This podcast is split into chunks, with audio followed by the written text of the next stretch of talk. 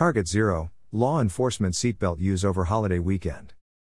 Vancouver PD and Clark County Sheriff's Office among those working emphasis patrols. By Paul Valencia with Clark County. Today.com. Local law enforcement will be out in force this weekend with DUI enforcement patrols. Memorial Day weekend brings a lot of people out to celebrate the holiday. Sometimes people like to drink alcohol or use drugs. That causes us to be at a more heightened awareness that people might be out there driving impaired, said Sean Donaldson of the Vancouver Police Department. In a perfect world, just having emphasis patrols throughout the region would be enough to stop anyone who is under the influence from getting behind the wheel. A lot of it is being highly visible, Donaldson said. We're all going to be driving in a marked patrol car. We're going to be visible. One might see extra patrols near the beaches or bars. Hopefully, we don't have to catch any impaired drivers.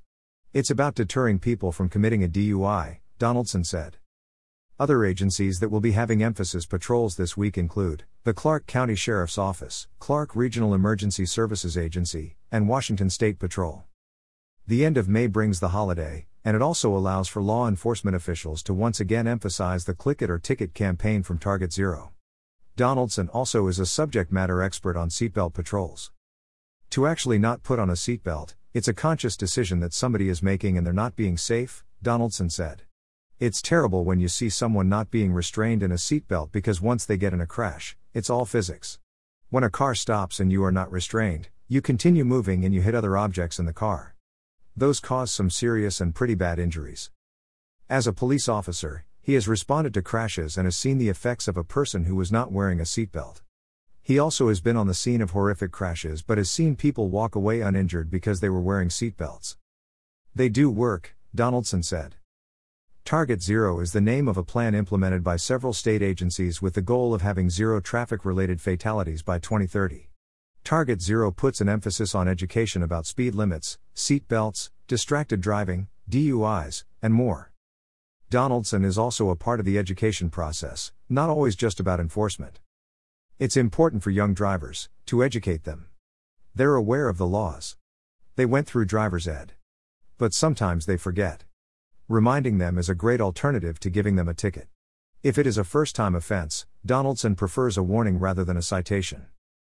I like being out in the community. My job as a traffic enforcement officer is fantastic, Donaldson said. I get to meet tons of different people. Most of the stops I have are positive. A lot of times they end up with a warning. I don't issue a ton of tickets. I might have some of the most stop numbers in the department, but most of mine are warnings. I don't issue tickets unless someone really needs one. Donaldson is in law enforcement because he loves helping others and his community. He grew up in Vancouver, graduating from Hudson's Bay High School in 2009. He recalls a skills center internship with the Major Crimes Unit of the Sheriff's Office when he was in high school. I loved it. It was fantastic, Donaldson said. I like the ever evolving cases. You come to work and every day is different.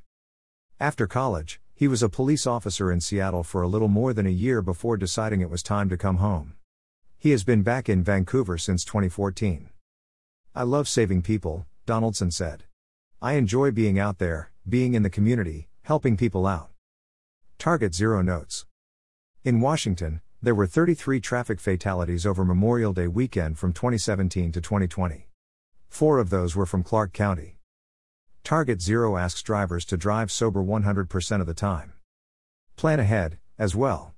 If you are going to be drinking, plan for a ride from a sober driver. Intervene, too. Stop someone who might be impaired from getting behind the wheel. And buckle up, every time.